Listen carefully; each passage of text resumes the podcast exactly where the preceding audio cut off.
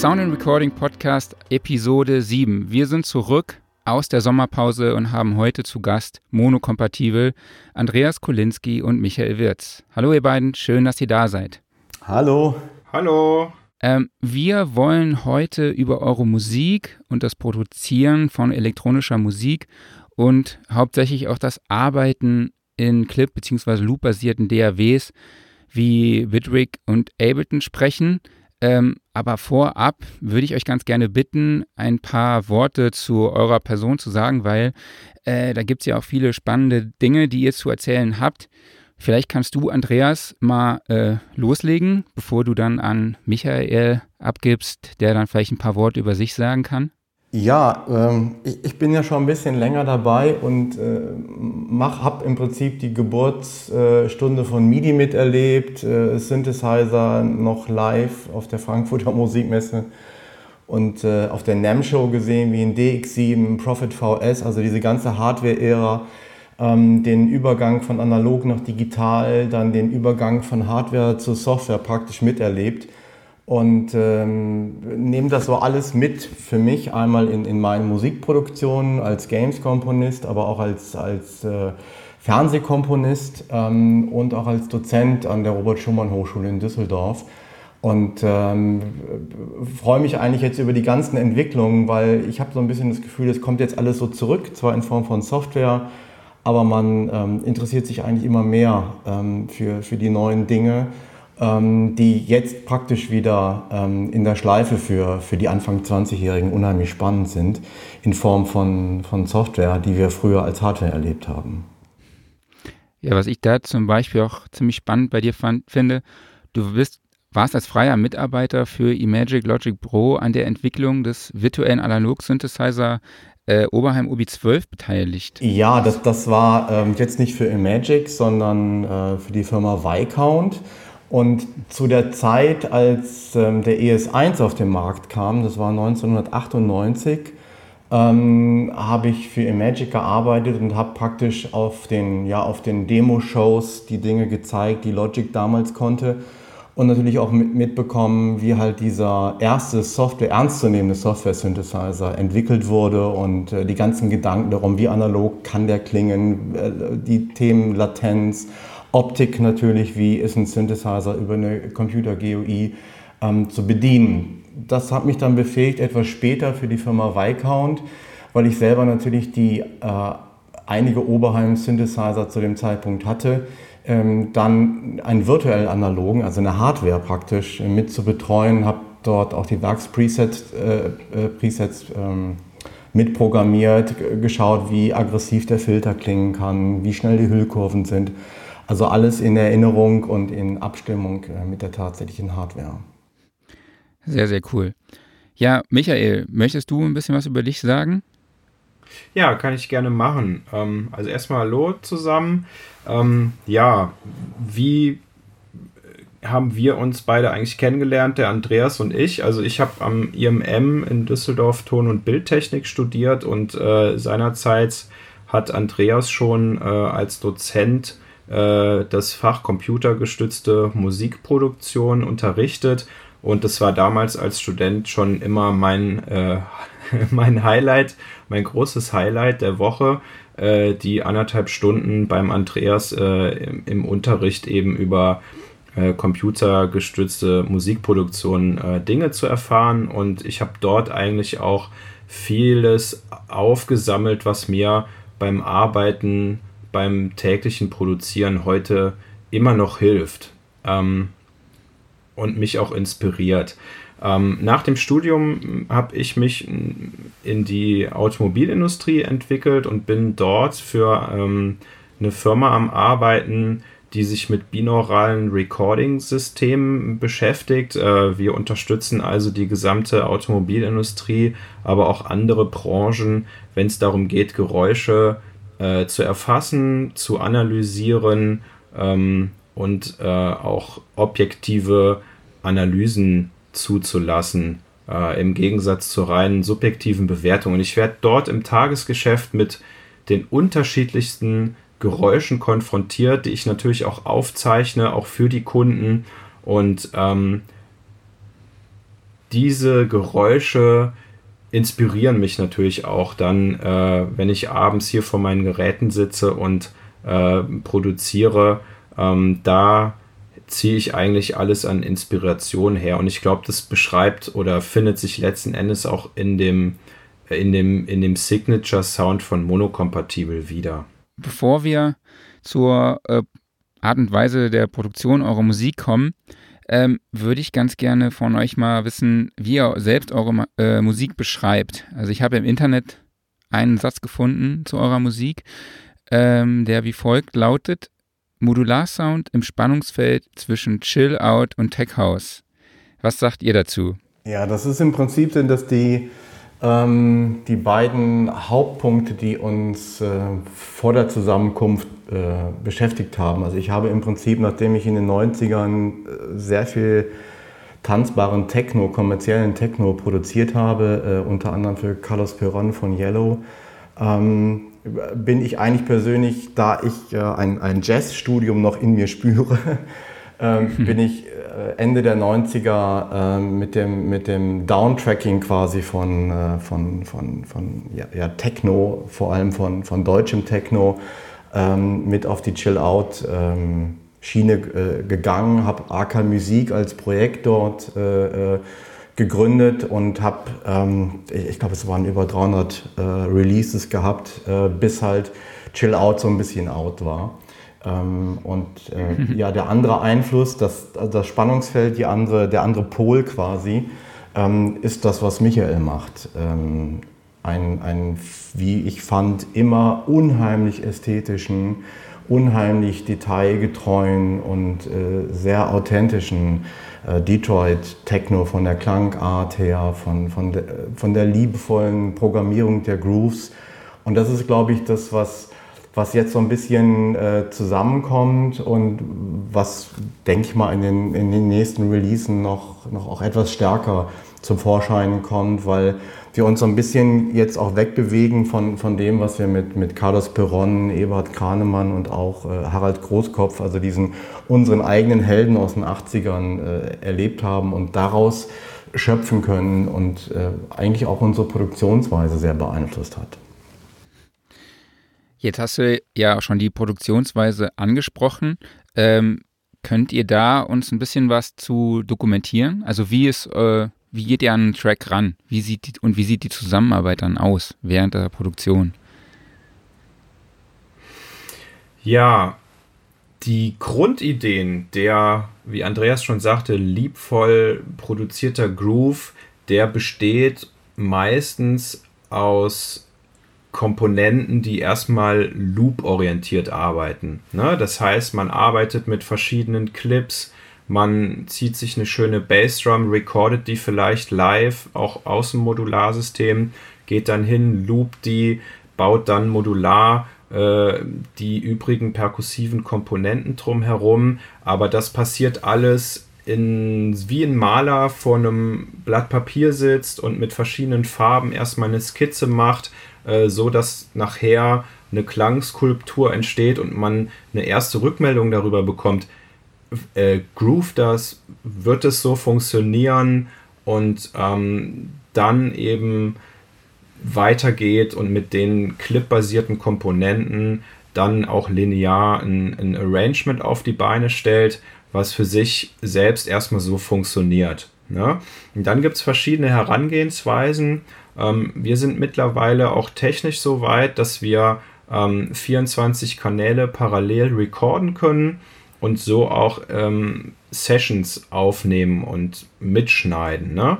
Das ist dann mhm. meistens ähm, parallel zu dem clip-orientierten Arbeiten, wo man einen Groove aufbaut, ist es dann ein ähm, Pool an Einzelspuren, die auch erstmal wie auf einer Bandmaschine linear recorded werden und daraus kann man wiederum Schnipsel schneiden, die auch wieder in Loop setzen und so ist das eigentlich so ein ständiges Hin und Her zwischen linear arbeiten, mit Clips arbeiten, ähm, in Sessions mit mehreren Leuten und Modularsystemen ähm, Futter erzeugen und ähm, das wiederum in Track einbauen. Ja, also man bedient sich quasi mehrerer Techniken um aber dann irgendwann final ein lineares Arrangement fertig zu haben, mit dem man dann äh, teilweise auch wieder die DAW wechselt ne, zum Abmischen und zum Mastern. Mhm.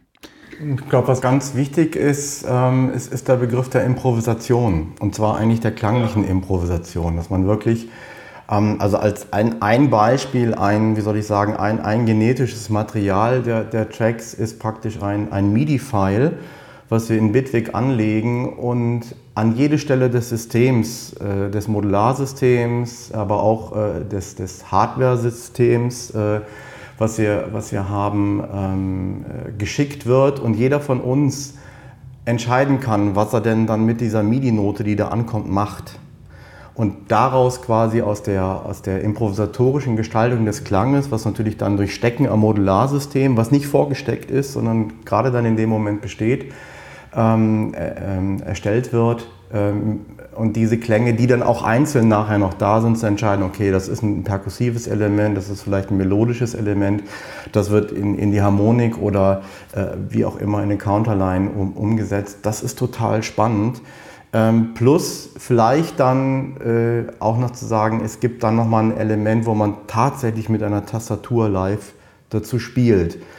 Und das ergibt jedes Mal ein anderes Gesicht von dem Track und ähm, ähm, auch so ein Gefühl miteinander, was man entwickelt, ähm, um nachher im Schnitt, also wie eigentlich wie bei einem Film, wo man erstmal ganz viele Szenen dreht und nachher sich im Schnitt überlegt, wie ist dann eigentlich die Dramaturgie des, des Stückes. Das, das ist unheimlich spannend. Ähm, und kommt so ein bisschen aus der Erfahrung her, wie, wie in den 80er Jahren erstmal mit den ersten Sequencern, mit den ersten Moog-Synthesizern improvisatorisch ähm, ja, Popkultur neu geschaffen wurde. Das heißt, ihr habt quasi ein Setup, ähm, bestehendes Hardware- und Software-Setup und äh, jammt dann zusammen und nimmt dann halt auch in einer linearen DAW beispielsweise auf oder schickt ihr euch auch Sachen hin und her? Wir schicken uns, ähm, ähm, ja, also der, der, wenn wir eine Improvisationssession spielen, dann sind wir am gleichen Ort ähm, und improvisieren zusammen, gerne auch mit Gastmusikern, was dann immer noch ein, ein spannendes Momentum ist. Ähm, und das wird dann nachher auch gerne mal hin und her geschickt, äh, je nachdem, wer, wer Lust auf den Track hat. Also wer praktisch eine, eine gestalterische ähm, ähm, Motivation empfindet, jetzt aus dieser Session, die meistens so eine halbe Stunde dauern, eine halbe Stunde dauern, dann auch wirklich einen, einen Track von 6,30 oder wie auch immer zu machen. Äh, um diese, diese, diese Kraft des Improvisatorischen in die Komposition zu, zu bekommen. Das ist für mich gerade als, als, als Film- und Game-Komponist, wo es doch sehr viel auf Konstruktion geht, ähm, ein absolut schöner Ausgleich, weil, weil ich auch als Instrumentalist gewohnt bin, an einem akustischen Klavier zu improvisieren, aber jetzt mache ich das mit Klang. Mache mir gar nicht so viele Gedanken um die Töne, weil die Tonhöhe kommt vom Sequencer, aber die Klanggestaltung ist das, was in der Improvisation ähm, ja, dann das, das Spannende und auch die Variabilität, Variabilität halt äh, ergibt. Ja, mhm. und, und bei der Art und Weise miteinander zu arbeiten ist äh, eine Funktion, äh, die ist so genial und die habe ich in der Form auch nur in Bitwig gefunden, äh, ist das generische Erzeugen von MIDI-Noten. Ne? Mhm. Das heißt also, Bitwig bietet die Möglichkeit, ähm, auch zufallsbasiert ein äh, Pattern an MIDI-Noten zu erzeugen, welches wir aus dem Rechner ins Modularsystem geben und dort werden die äh, Noteninformationen, aber auch die ähm, Note-On- und Off-Befehle gewandelt in Steuersignale, also in Control Voltage, sprich CV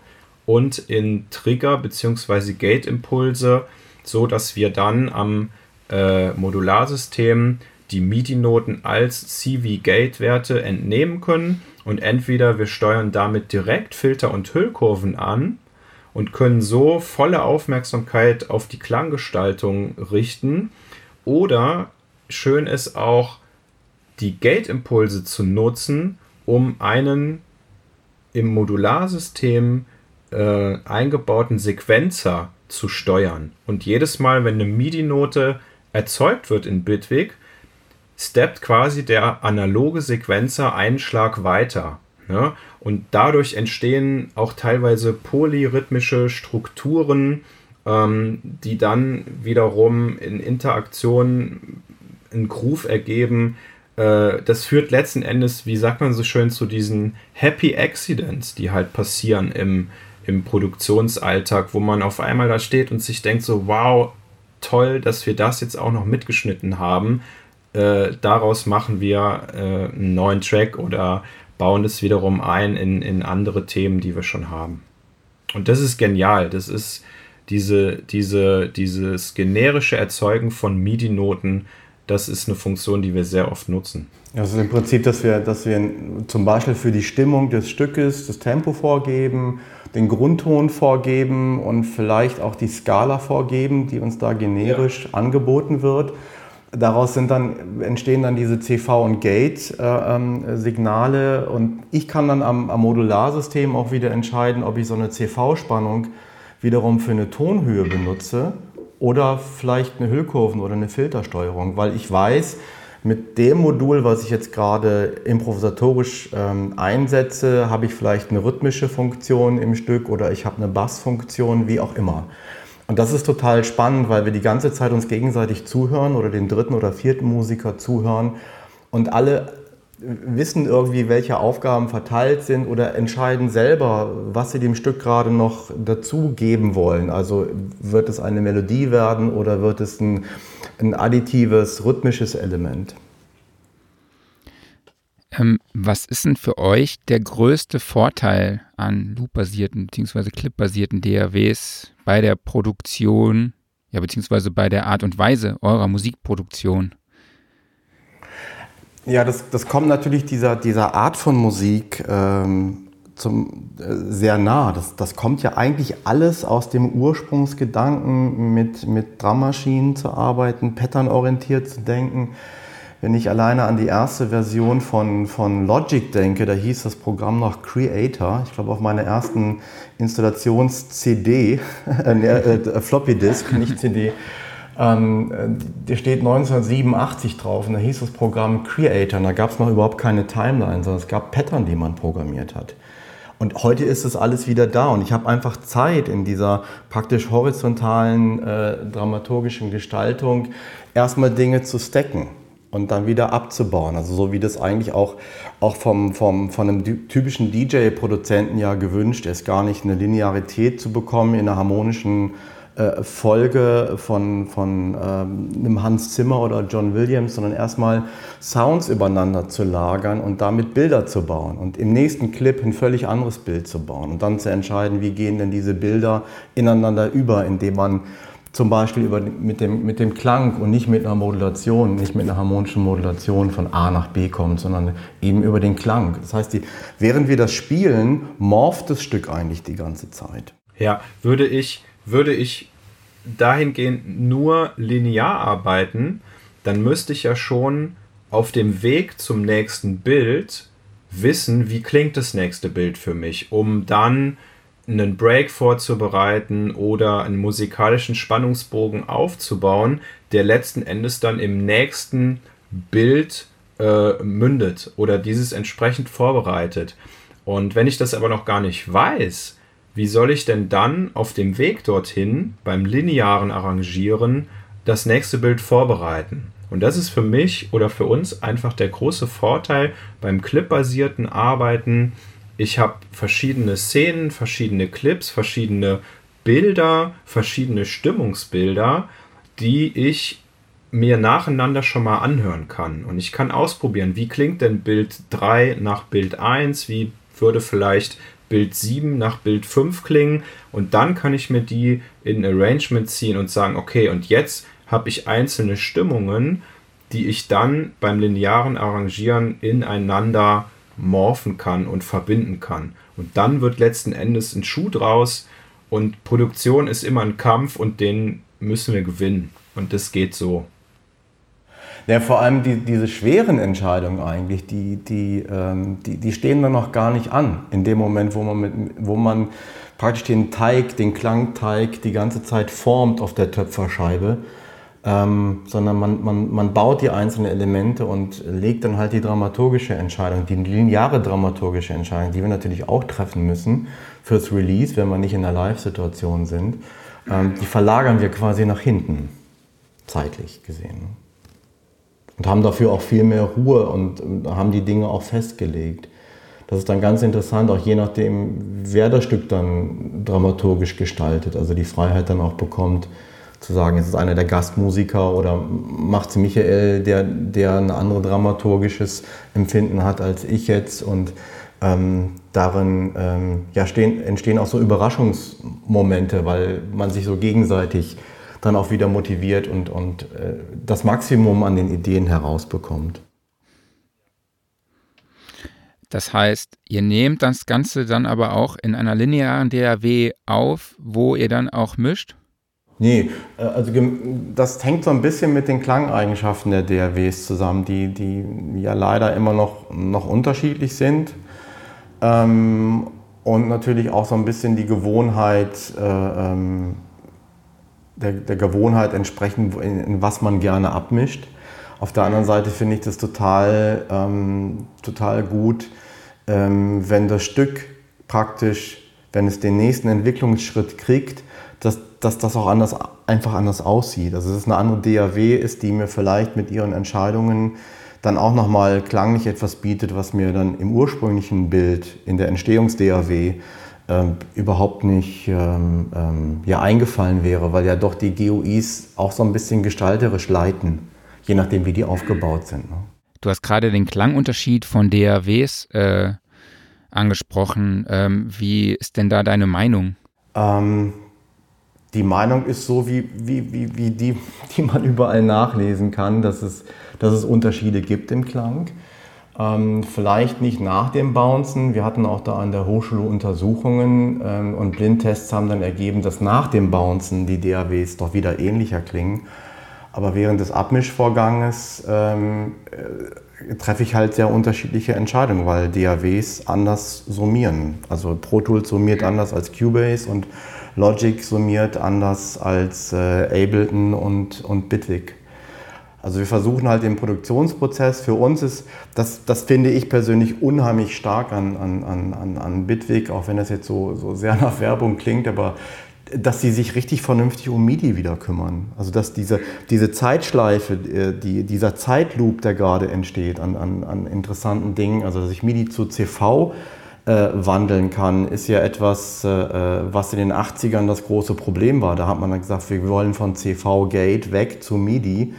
Und jetzt haben wir, haben wir DAWs, wo das alles, wo die Historie quasi so, so zusammengefasst ist und man plötzlich alle Vorteile dieser, dieser Jahrzehnte in, in einer DAW hat. Das heißt aber nicht, dass ich einen Bitweg abmischen muss, sondern ich benutze das dann wirklich nur, um, um das MIDI-File zu generieren. Ähm, und gehe von dort aus dann auf die Audioebene. Und die Audioebene, das kann Pro Tools sein, in der wir dann aufnehmen, ähm, respektive dann vielleicht danach in Cubase abmischen, weil ähm, man dort vielleicht sehr äh, einfach über die Folderstrukturen ähm, seine 100 Spuren, seine 120 Spuren, die man hat, einfach organisieren kann und auch eine, eine Übersicht behält. Und diese DAW vielleicht in der Summierung von so vielen Spuren äh, etwas phasenstabiler klingt, als man das vielleicht bei Logic gewohnt ist. Ja, das sind ja alles Werkzeuge im Grunde genommen, die uns nachher helfen, eine fertige Produktion abzuliefern.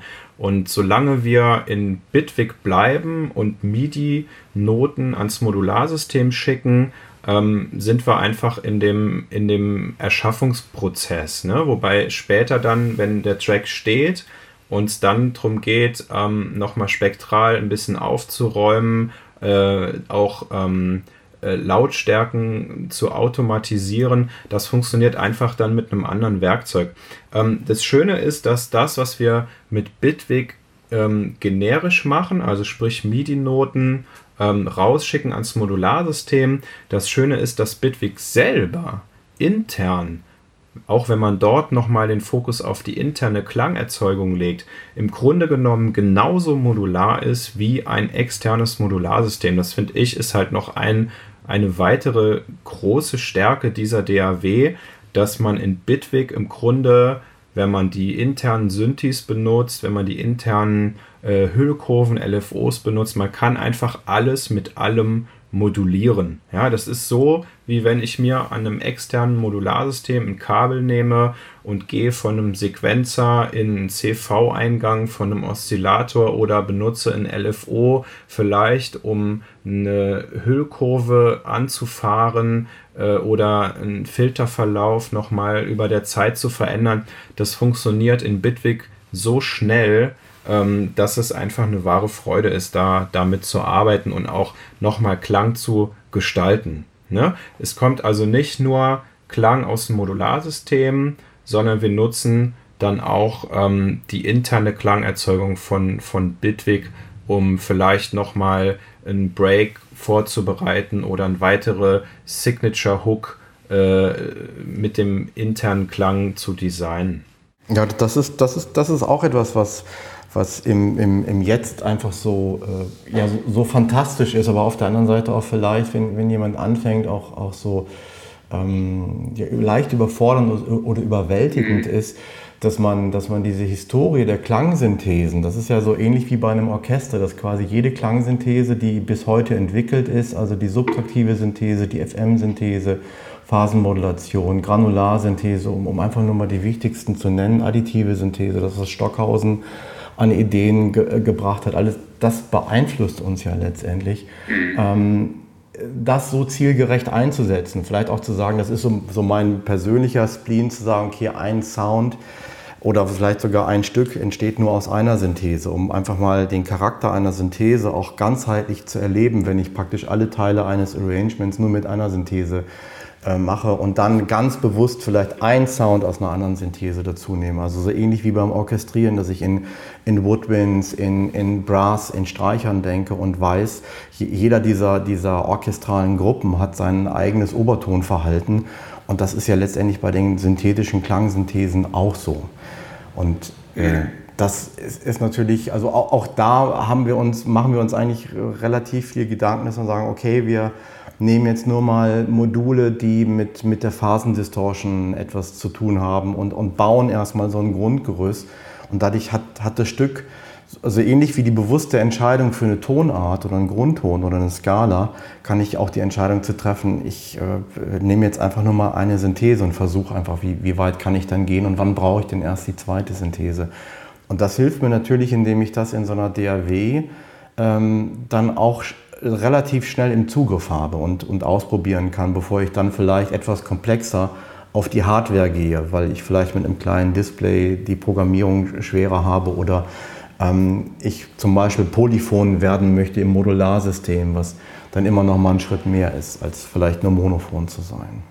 Genau, ich würde ganz gerne noch auf das Thema Kreativität versus Komplexität eingehen. Du hast es schon kurz angesprochen, ja, die clipbasierte DAWs wie äh, Bitwig oder Ableton, die sind einfach, die haben einen riesen Funktionsumfang und ich muss ganz ehrlich zugeben, ich bin halt ein User der linearen DAWs, also ich komme, spiele ganz klassisch Gitarre und setze mich dann dahin, spiele meine Tracks ein und für mich hat das tatsächlich auch ein bisschen überfordert, als ich zum ersten Mal Ableton oder Bitwig geöffnet habe. Ähm, tatsächlich konnte man da aber schon ganz, ähm, auch schon relativ schnell seinen ersten Track machen, auch wenn man vorher vielleicht noch nie elektronische Musik äh, produziert hat. Also die beiden DAWs sind auf jeden Fall äh, sehr, sehr intuitiv. Ähm, genau, ich, jetzt stelle ich mir nur mal die Frage, wie geht ihr mit dieser Komplexität um? Also wie findet, findet ihr da auch regelmäßig neue Funktionen, die ihr dann nutzt und, und wo dann durch, dadurch dann Happy Accidents entstehen oder äh, nutzt ihr sie auch wirklich gezielt? Also für mich, für mich ist das ist es relativ einfach, weil ich genügend Zeit hatte, seit den 80ern bis jetzt, die Entwicklung mir über die Jahrzehnte anzuschauen. Und, und äh, ich erinnere mich noch sehr gut an das Wettrennen zwischen Logic und Cubase ähm, featuremäßig und jetzt sind wir bei Ableton und äh, ähm, Pro Tools mit einer gemütlichen Weiterentwicklung. Also man, man, kann sich das eigentlich in Ruhe anschauen, weil das, was zur Verfügung steht, ähm, das ist auch irgendwo überschaubar. Also an Klangsynthesen, das, was das MIDI-Protokoll uns gibt, das, was an Audiobearbeitung physikalisch notwendig ist, also was da im Binärcode eigentlich passiert. Wenn man, wenn man, wenn man diese genetische Ursuppe verstanden hat, dann wundert man sich vielleicht noch über den Marketingbegriff. ähm, aber wenn man das auf den, auf den Ursprung zurückführt, dann ist es eigentlich relativ überschaubar. Was natürlich spannend ist, ist das, was, was äh, würde ich mal sagen, so in der Jahrtausendwende passiert ist, dass immer mehr eklektisch produziert wird, also dass Stilistiken man kann sich das ja auf Beatport anschauen, wie das immer weiterentwickelt wird. Äh, da kommt irgendwie alle paar Monate ein neuer Genrename dazu. Und man merkt halt, dass dann ähm, äh, Dubtech ähm, oder wie auch immer, was, was, was alles da ist, aus diesen Ursprungsstilistiken äh, ähm, der, ja, der, der, der ursprünglichen fünf Stilistiken, die es da mal in den 80ern, 90ern gab, und dann wird das immer neu zusammengewürfelt. Und so ähnlich ist das in der Technologie auch. Und wenn ich, wenn ich heute natürlich neu so ein riesen Kaufhaus aufmache, äh, wie, wie vielleicht Ableton oder auch, auch Bitweg oder selbst Logic, was da jetzt auch an Content mitgeliefert wird und auch an Musikalität ja mitgeliefert wird, das ist ja auch noch so ein Aspekt. Wie weit ist denn meine eigene Musikalität und wie gehe ich damit um? Ähm, ist das heute unheimlich viel, wenn ich damit anfange? Das kann ich total nachvollziehen. Auf der anderen Seite, wenn man das dann historisch wieder so ein bisschen aufbricht, dann sieht man das auch, dass es logisch war. Ähm, das nach Ableton, Ableton war die erste loop-orientierte DAW und wir waren damals alle 98, 99 äh, total begeistert, dass wir jetzt mit äh, Realtime Time Stretching, Granularsynthese das erste Mal so ein Loop zu MIDI synchronisieren konnten. Da sieht man einfach, dass, dass durch die wir haben mehr Echtzeit bekommen durch die, durch die Computerentwicklung. Ähm, ähm, ähm, aber wir haben natürlich auch mehr Werkzeuge bekommen und vielleicht muss die Musikalität nachwachsen oder muss das, was ich an käuflicher Musikalität bekomme, noch, noch, noch etwas verzerrt werden, verdaut werden, wo, bevor dann wieder meine eigene Musikalität zum Vorschein kommt. Ich glaube, dass es heute relativ schwer ist, dass man da sich ja vielleicht auch ein jemand dazu nimmt, der einem ein bisschen hilft oder, oder Tutorials auf YouTube sich anschaut.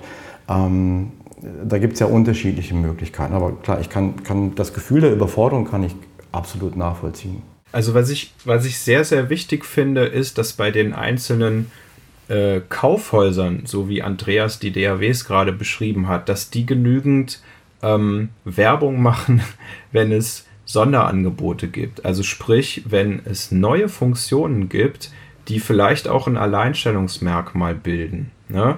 So finde ich zum Beispiel sehr spannend, wenn du MIDI-mäßig polyphon arbeitest, wie schnell das in Bitwig geht, dass ich zum Beispiel den Pitch von einer einzelnen MIDI-Note mit einer Kurve ähm, einfach mal verändern kann. Ja, das heißt, ich spiele einen Akkord, äh, vielleicht ein äh, Moll 7-9er und ziehe mir aber dann äh, auf der dritten Viertel im Takt nochmal die 7 einfach äh, nochmal eine Oktave höher oder fahre damit die Quinte an und das mit einer, mit einer, ähm, mit einer ähm, exponentiellen Kurve und nur einem Mausklick, das ist einfach schon King. Ja, und ähm, wenn man sich sowas dann nochmal rausschickt auf einen CV-Geldwandler oder MIDI zu CV-Geld und benutzt das, auch im Modularsystem nochmal an verschiedenen Stellen, um vielleicht auch Filter zu animieren oder auch ein Decay von einem Effektmodul oder ähm, die Intensität vom Effektmodul zu ändern, äh, das ist schon cool. Ne? Und ähm, da glaube ich, müssen die, die Hersteller oder ähm, die, die Firmen, die hinter den einzelnen DAWs stecken, die müssen einfach ein bisschen mehr Augenmerk auf diese Alleinstellungsmerkmale richten und ähm, uns Musikern und Produzenten äh, da drauf stoßen. Ja?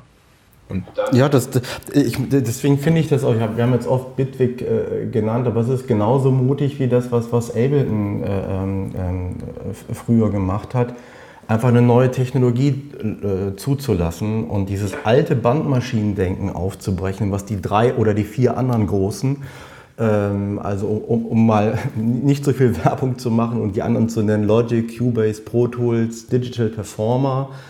ähm, die ja alle bandmaschinenmäßig gedacht haben, weil das aus einer Bandmaschinentradition kam. Und dann habe ich vielleicht die Möglichkeit, eine Bandmaschine zu schneiden und daraus dann eine dramaturgische Entscheidung zu treffen oder die Einspielung besser klingen zu lassen, als sie live möglich war.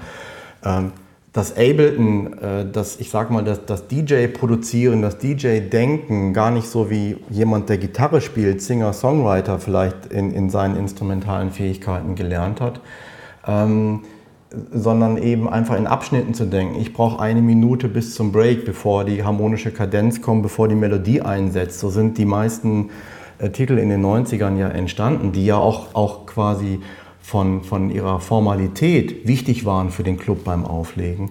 Ähm, brauchte ich auch ein anderes Werkzeug. Und ich musste einfach in diesen, diesen harten Schnitten und diesen, in diesen Übergängen äh, denken und einen, einen, einen, elektronischen Track zu produzieren, das ist was völlig anderes, als wenn ich eine, eine Band aufnehme letztendlich und nachher einfach nur äh, ordentlich schneide, wo alle gut gespielt haben oder over, overdub etwas ausbessere von einem Einzelnen. Ähm, das hat ja sehr stark die, die also ist ja eine Antwort eigentlich auf die, die, die musikhistorische Entwicklung, die da stattgefunden hat. Und was wir heute bei, bei Bitwig sehen, ist dieses unheimliche Zusammenfassen von Technologie. Plus das wieder zu haben, was wir, was wir in den 60er Jahren hatten. 64 ist das Geburtsjahr des, des MOOC-Modulars. Ähm, zu sagen, okay, jetzt brauchen wir Modularität und zwar auf der MIDI-Ebene, auf der Audioebene und auf der Klangebene.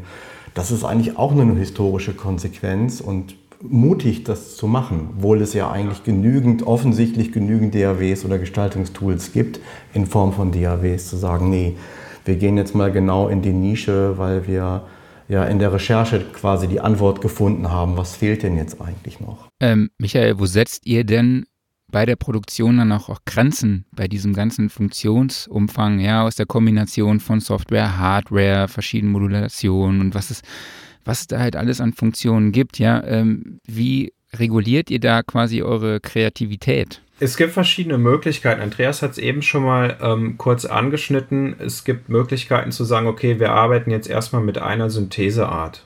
Ne? Wir gucken mal, dass wir für die ähm, Gestaltung einer Baseline zum Beispiel nur subtraktive Synthese benutzen, weil eine Baseline ist erstmal monophon. Ich habe vielleicht einen schönen Moog-Filter da drauf liegen und komme funktional für das Gesicht der Baseline eigentlich damit hervorragend zurecht. So, und wenn ich dann sage, okay, jetzt möchte ich vielleicht ein paar perkussive Elemente benutzen und entscheide mich dann auch bewusst zum Beispiel für eine FM. Äh, Synthese und extrem knackige, kurze Hüllkurven, dann führt das sicher auch zum Ziel.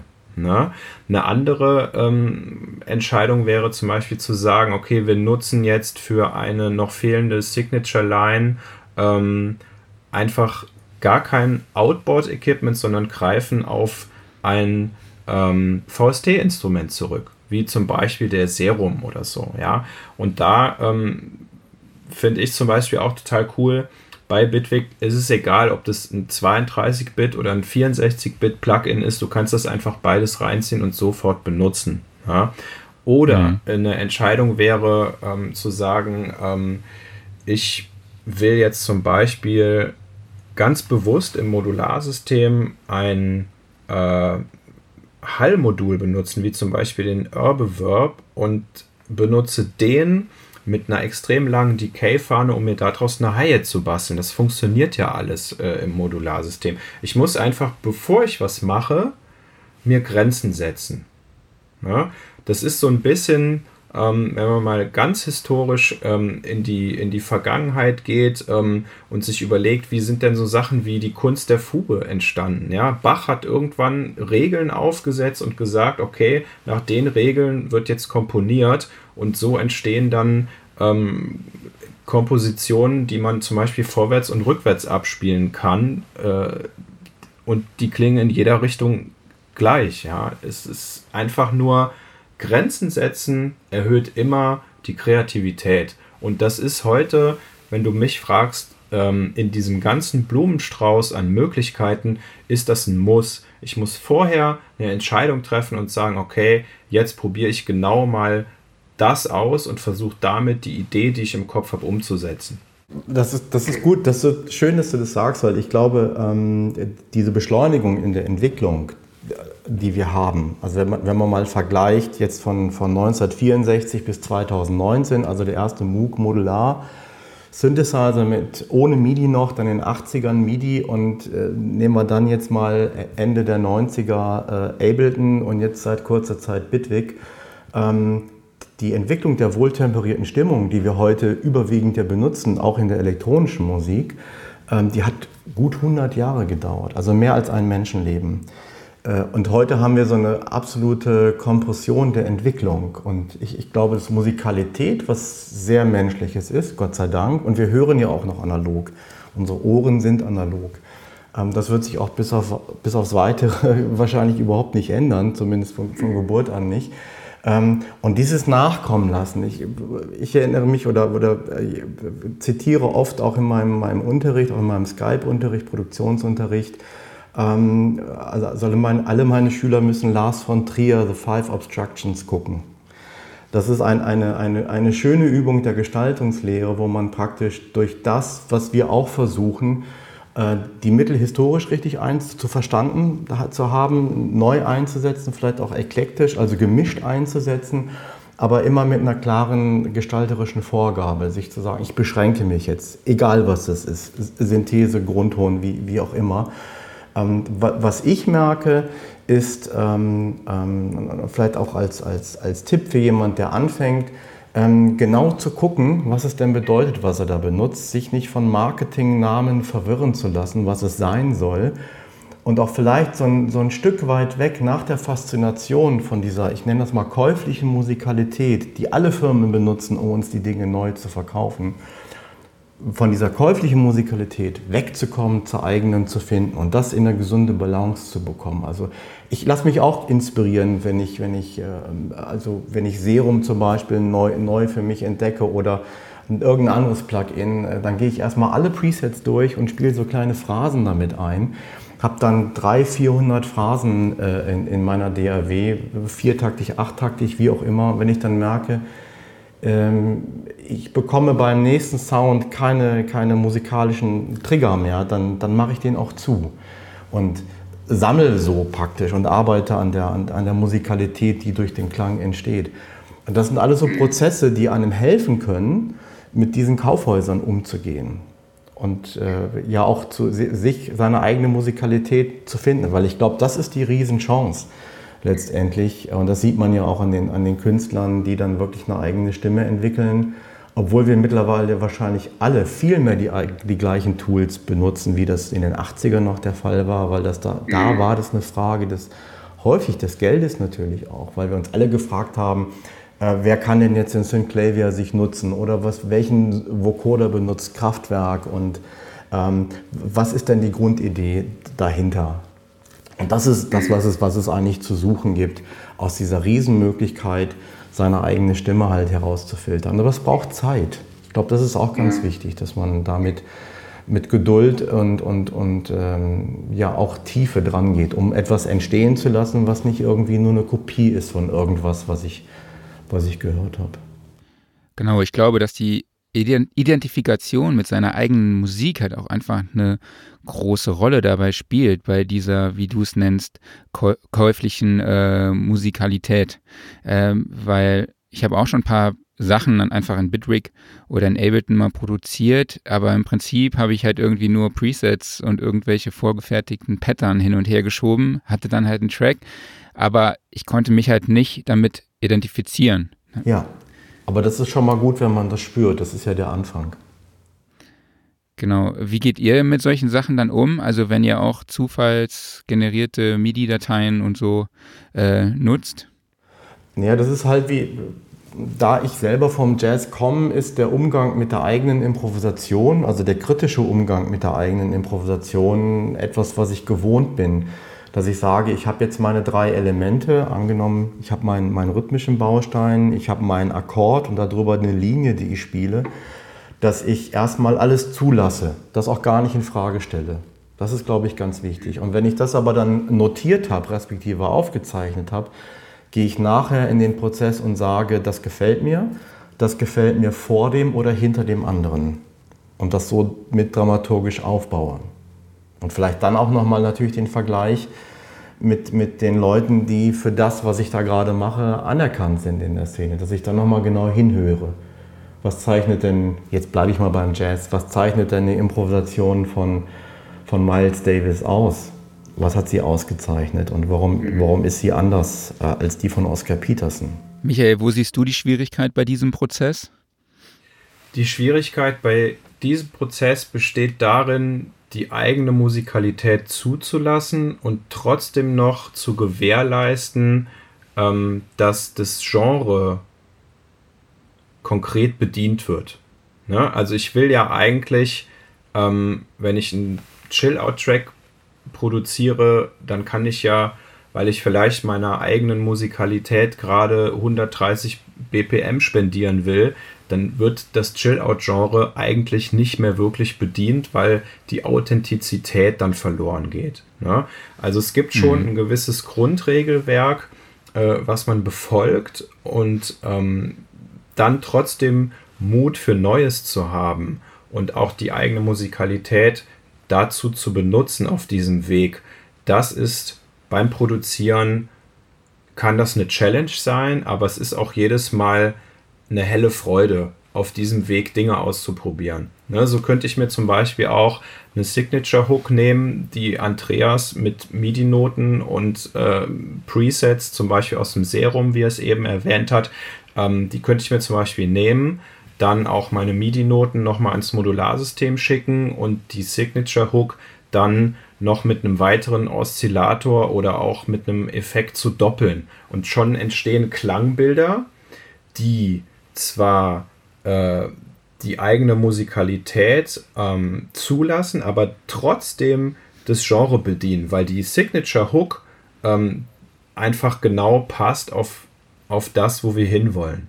Ne? Und so, das hat jetzt, hat sich halt in den letzten Jahren so rausgestellt, wenn wir diesem Bogen oder diesem Kontext folgen, dann schaffen wir das eigentlich immer auch so eine Produktion dann zu gewinnen am Ende oder diesen, diesen Weg zu beschreiten. Ja? Mhm.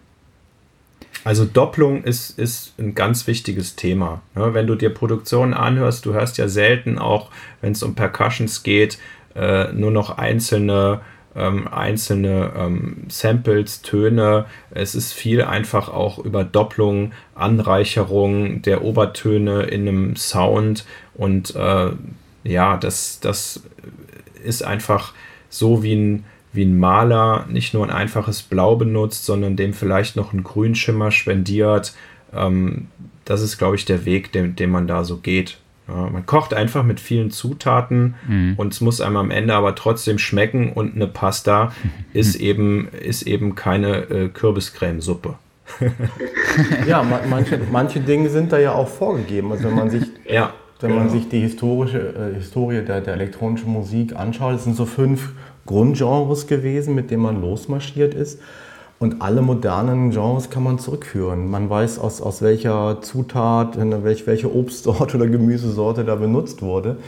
Und das ist natürlich auch toll. Also das, das fasziniert mich natürlich gerade, wenn, wenn, wenn, wenn junge Leute zu beobachten, die mit vielleicht 15, 16 Jahre äh, die ersten Tracks bauen und die so total unbedarft mit den Dingen an, an, an, ankommen ähm, erwischt mich dann auch dabei, wie ich bei meinem Sohn nachgucke, welches Preset er von Logic benutzt hat, weil ich das überhaupt nicht benutzt hätte. Ich hätte das gar nicht angefasst. Äh, so völlig arrogant letztendlich. Aber er hat eine, eine musikalische Idee zu diesem Sound gehabt.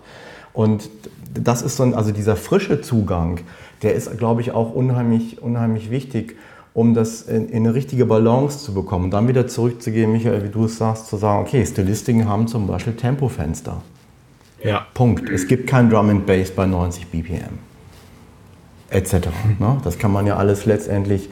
Oder das, was wir an harmonischen Kenntnissen aus der Filmmusik haben, findet wahrscheinlich nicht äh, äh unbedingt im Trance statt. Ne? Bis halt jemand wieder kommt und sagt, äh, äh wie Deadmau5 zum Beispiel, Septonenakkorde in weiter Lage sind total in und macht das zu seinem Signature-Sound. Das ist natürlich ja. toll, wenn sowas passiert. Ja, oder ich gehe im Modularsystem hin und sage meinem Quantizer jetzt einfach, äh, heute benutzen wir mal eine äh, ne, ne Kirchentonleiter, ne? zum Beispiel Dorisch. Ja, und die nutzen wir mal gezielt, so wie es ja auch viele Jazzmusiker schon gemacht haben. Die platzieren wir jetzt mal ganz gezielt in einem Elektro-Track. Ja, das, das, muss man, das muss man beim Hören, ähm, muss man das gar nicht unbedingt raushören später auf der Tanzfläche.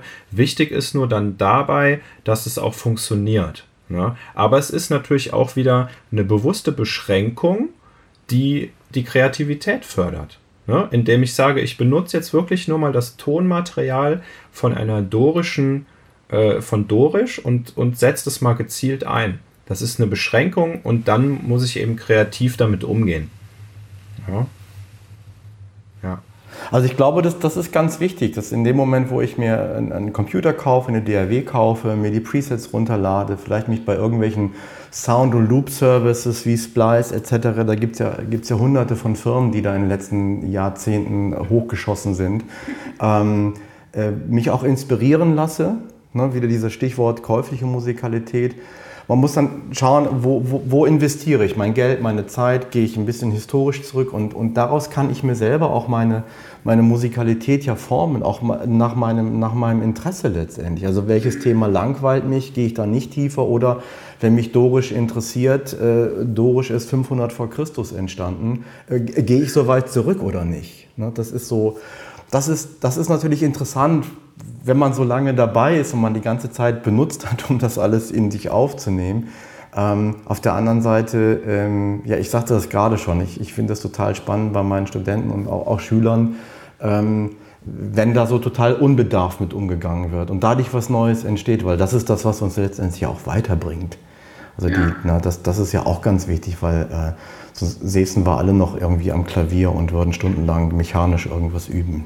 Das ist, das ist, das finde ich richtig toll letztendlich, dass auch elektronische Musik so stark geworden ist, dass selbst eine Hochschule äh, nur als ganz kleine Klammer darüber nachdenkt, eine, eine Musikhochschule darüber oder Musikhochschulen darüber nachdenken, ähm, Musiker, Komponisten, Produzenten zuzulassen, die keine instrumentalen Fähigkeiten haben. Das ist ein Riesenumbruch in der Musikpädagogik.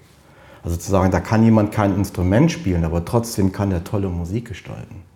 Ja. Nur mal, also brauchen wir gar nicht, ist ein eigenes Thema eigentlich, aber ja, das finde ich interessant. Das kommt aus der Technologie heraus. Ne? Eine Sache, die ich in letzter Zeit feststelle, ist, da ich sehr viel Musik aus den 80ern höre, ist, dass die Musik, äh, die jetzt in äh, DAWs produziert werden, halt schon, beziehungsweise Musik, die in DAWs produziert wird, schon sehr steril klingt. Ja, also ich habe jetzt zum Beispiel neulich eine Platte gehört von Howard Jones, der ähm, in den 80ern diesen Hit hatte, What is Love? Also als ich dann die Platte gehört hatte, die neue, dann dachte ich echt so, ach geil, du bist wieder in den 80ern irgendwie so, ja.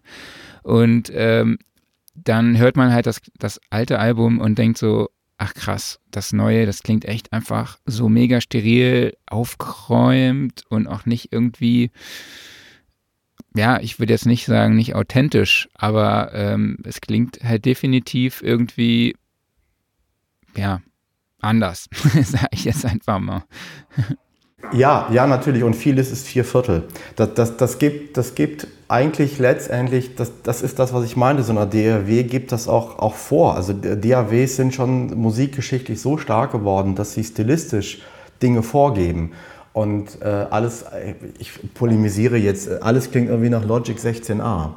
Also dieses Quantisierungsraster. Und wir machen uns keine Gedanken mehr darum, dass eine TA999 damals ähm, im Original, wenn man sich das anschaut, äh, das, das Audiofile, was man da aufnimmt, ganz, einen richtigen dynamischen Groove hatte, nämlich die vier Zählzeiten im Takt sehr unterschiedlich gesetzt hat. Wir haben das äh, nochmal sehr extrem gemerkt, als wir die alten Produktionen von Harald Großkopf analysiert haben. Dann habe ich Tempo-Tracks geschrieben, für, für die Sequenzer, für diesen Korg-Sequenzer, den er damals benutzt hat. Und der hatte ein eigenes Groove-Verhalten.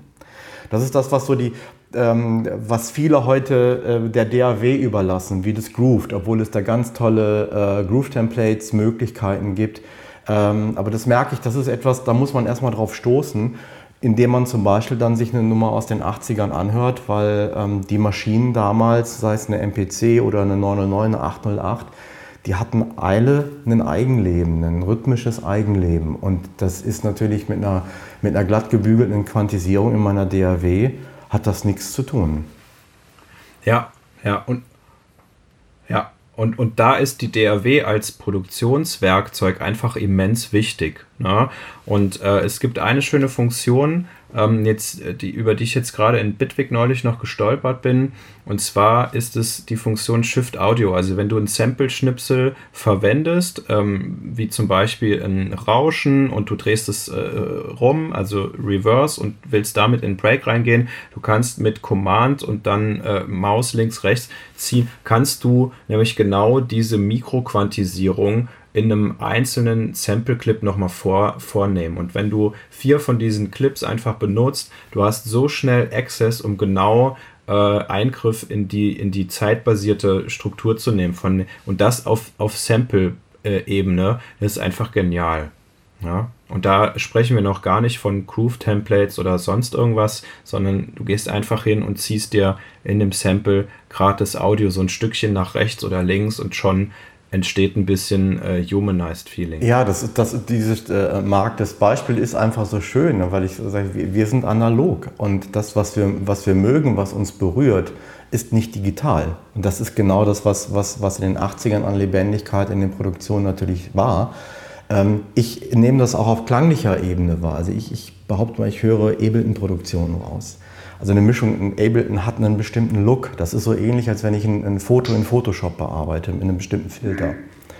Man, man, man, kriegt das raus. Ich will das gar nicht werten, ob das gut oder schlecht ist, sondern man, ja, dieses Gestaltungsmittel hat eine Einfärbung und ich muss bewusst entscheiden, will ich das haben oder will ich das nicht haben. Ich, ich kann mich noch gut erinnern, Ende 90er, Ableton 1, ähm, die Granularsynthese, die da drin war, die, die konnte noch gar nicht in Echtzeit so tief berechnet werden, wie das mit aktuellen Rechnern der Fall ist. Das heißt, wenn ich mich da vom Ursprungstempo weiter äh, entfernt habe, gab es richtig hörbare Granularsynthese-Artefakte, die dann aber wiederum äh, praktisch ein, ja, ein ästhetisches Merkmal wurden, wenn ich in dieser DAW gearbeitet habe. Und wenn ich Warp ausschalte, ähm, ähm, vielen Dank an diesen schönen äh, Raumschiff Enterprise Namen für diese Funktion der Granularsynthese ähm, in, in, in, Ableton von Robert Henke. Ähm, ist es einfach so, dass, ja, dass damit auch praktisch der The Bug is a Feature ähm, äh, Musikgeschichte geschrieben worden ist. Nur es ist gut dann zu wissen, wo das herkommt und warum das so ist und nicht, nicht ähm, zu sagen, okay, wir müssen jetzt alle, alle Gesangsnummern so wie äh, damals in den 90ern mit diesem Share-Effekt, was jetzt im Hip-Hop wieder total in ist. Das dreht sich die ganze Zeit, das weißt du. Ähm, ja. Ja, ähm, Michael, an dich habe ich noch eine Frage und zwar arbeitest du ja bei Head Acoustics, dem Spezialisten für binaurale Recordings, von dem du eben schon erzählt hattest. Siehst du denn Potenzial für binaurale Musik beziehungsweise für binaurale elektronische Musik am Markt? Ähm, die Vorteile der binauralen Aufnahme, die muss ich wiedergabeseitig ja auch gewährleisten. Ne? Das heißt, ich muss im Grunde genommen ohne die Laufzeitunterschiede, die ich bei der Wiedergabe vom rechten und linken Lautsprecher zum Ohr habe, die muss ich ja irgendwie ausgleichen. Das heißt, wenn ich binaural aufzeichne, mit einem Kunstkopf zum Beispiel, wo die Mikrofone exakt an der Stelle sitzen, wie bei uns Menschen das Trommelfell, dann muss ich auch gewährleisten, dass bei der Wiedergabe der wiedergegebene Klang exakt an der Stelle wiedergegeben wird, wo er aufgenommen wurde, nämlich sehr nah an den Ohren. Und das funktioniert ja zunächst mal nur mit einem Kopfhörer. Ne? Mhm. Es gibt Bestrebungen vom Fraunhofer Institut, ähm, äh, einen Algorithmus zu entwickeln, ähm, mit dem man sowas auch berechnen kann. Die ersten Versuche ähm, dahingehend wurden ja mit der, mit der Wellenfeldsynthese gemacht. Das heißt, ich bewege mich quasi in einem Raum, wo mehrere hundert Lautsprecher positioniert sind, die dann auch fähig sind, einen Klang virtuell im Raum zu platzieren. Ne? Mhm. Und wenn äh, das Bestreben, äh, einen Algorithmus zu finden, äh, um von mehreren hundert Lautsprechern vielleicht runter auf zehn zu kommen, ne? ähm, um dann auch ähm, basierend auf einem Head-Tracking-Algorithmus vielleicht auch dann den Klang wieder so wahr oder wiederzugeben, ähm, wie er aufgezeichnet wurde, dann könnte das auch in den Consumer-Bereich ähm, gehen und sowas wie ein neues äh, 5.1 würde entstehen. Ne?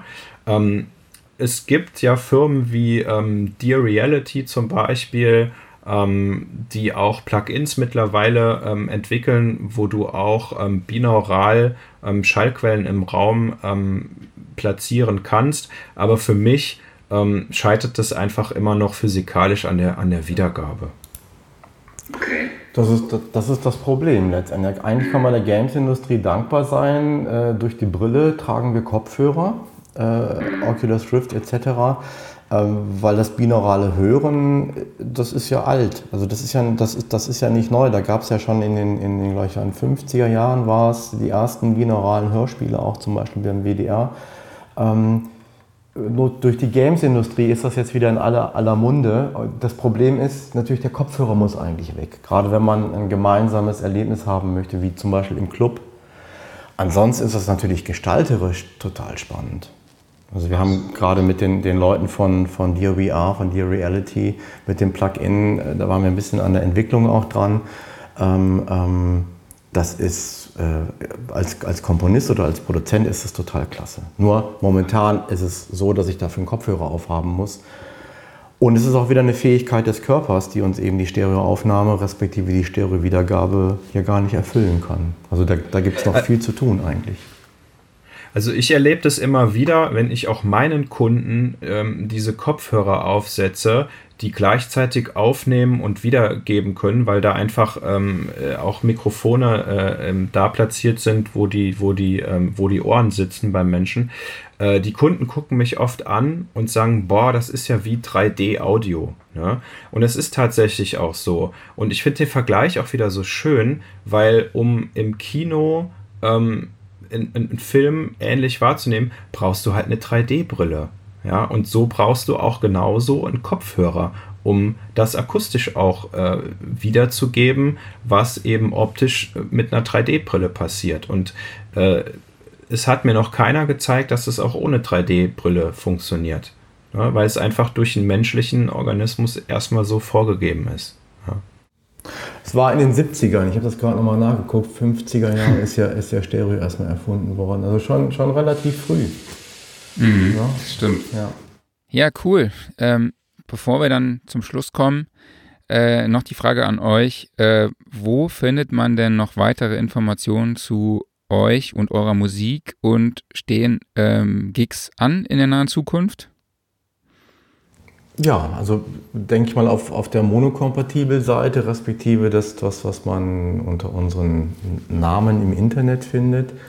Und der nächste Gig ist am, Michael hilf mir, ist es der 11.9. im September, ist der 11. glaube ich, ne? Äh, es gibt nochmal einen Gig, äh, wo wir in Köln im Blue Shell auftreten. Und zwar äh, auch mit Methan gemeinsam im September. Und zwar ist es der 11. September mhm. im Blue Shell in Köln. Und ähm, man findet natürlich auch Infos auf unserem Instagram-Account, also dem einfach folgen mal nach monokompatibel ähm, schauen. Und wie gesagt, haben wir jetzt im September dann das Release auch auf Trapez Limited äh, unter Traumschallplatten. Dort wird es natürlich mit dem Release auch eine eigene Künstlerseite geben. Und dann äh, gibt es natürlich auch auf der Bitwig-Seite unser, ähm, unser äh, Künstlerprofil, äh, wo man auch mal äh, die letzten Informationen finden kann. Ja, cool. Dann vielen lieben Dank, dass ihr euch die Zeit genommen habt. Ähm, es hat mir sehr viel Spaß gemacht, mit euch eine Reise durch eure Musikproduktion äh, zu machen. Ähm, danke euch fürs Zuhören und dann, denke ich mal, sehen wir uns vielleicht im Shell zu einem sehr historischen Datum. Sehr gerne. Ich würde mich total freuen, wenn ihr kommt und äh, ja, vielen Dank nochmal für die Einladung zu eurem Podcast. Hat uns Spaß gemacht.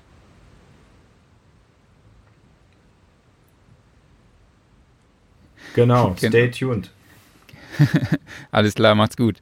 So, das war der Podcast zum Thema Arbeiten in Clip bzw. Loop-basierten DAWs mit monokompatibel Andreas Kolinski und Michael Wirz. Ich hoffe, ihr hattet Spaß dabei. Ich fand es auf jeden Fall ein super Gespräch. Ähm, am Schluss möchte ich jetzt hier noch ein bisschen Werbung für unsere Studioszene machen, unsere Workshop- und Community-Plattform, die am 6. und 7. September in Köln in der X-Post stattfindet. Vor Ort gibt es Workshops und Diskussionen zum Thema Recording, Mixing und Mastering, unter anderem von Mick Gutzowski, Sylvia Messi, Peter Walsh, äh, Nico Rebscher und vielen, vielen weiteren hochkarätigen Producern. Ähm, es gibt natürlich auch eine Ausstellung von mit insgesamt 95 Top-Brands der Audiobranche, die vor Ort ihre aktuellen Produkte ähm, vorstellen und halt auch Produktspezialisten sind vor Ort, die eure Fragen beantworten können. Infos und Tickets zur Studioszene gibt es unter www.studioszene.de. Aktuell läuft sogar eine Aktion, wo wir zu jedem verkauften Ticket eine Sound and Recording Gratis-Ausgabe mit dazulegen. Also vorbeischauen. Ähm, dann zum Abschluss, folgt uns auf Facebook, folgt uns auf Instagram, teilt uns, wo ihr könnt, kauft unser Heft, abonniert unseren Newsletter und abonniert unseren Podcast auf Spotify, SoundCloud, zieht euch den RSS-Feed rein oder folgt uns auf Apple Podcast. Und ganz wichtig noch, bewertet unseren Podcast. Am besten seht ihr den fünften Stern ganz rechts. Dann einfach klicken und abschicken. Das war's von mir.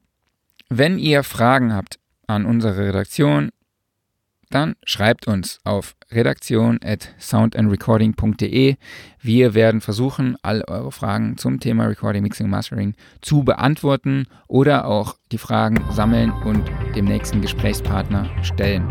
Ähm, genau, das war's von mir. Vielen lieben Dank fürs Zuhören. Bis zum nächsten Mal. Macht's gut.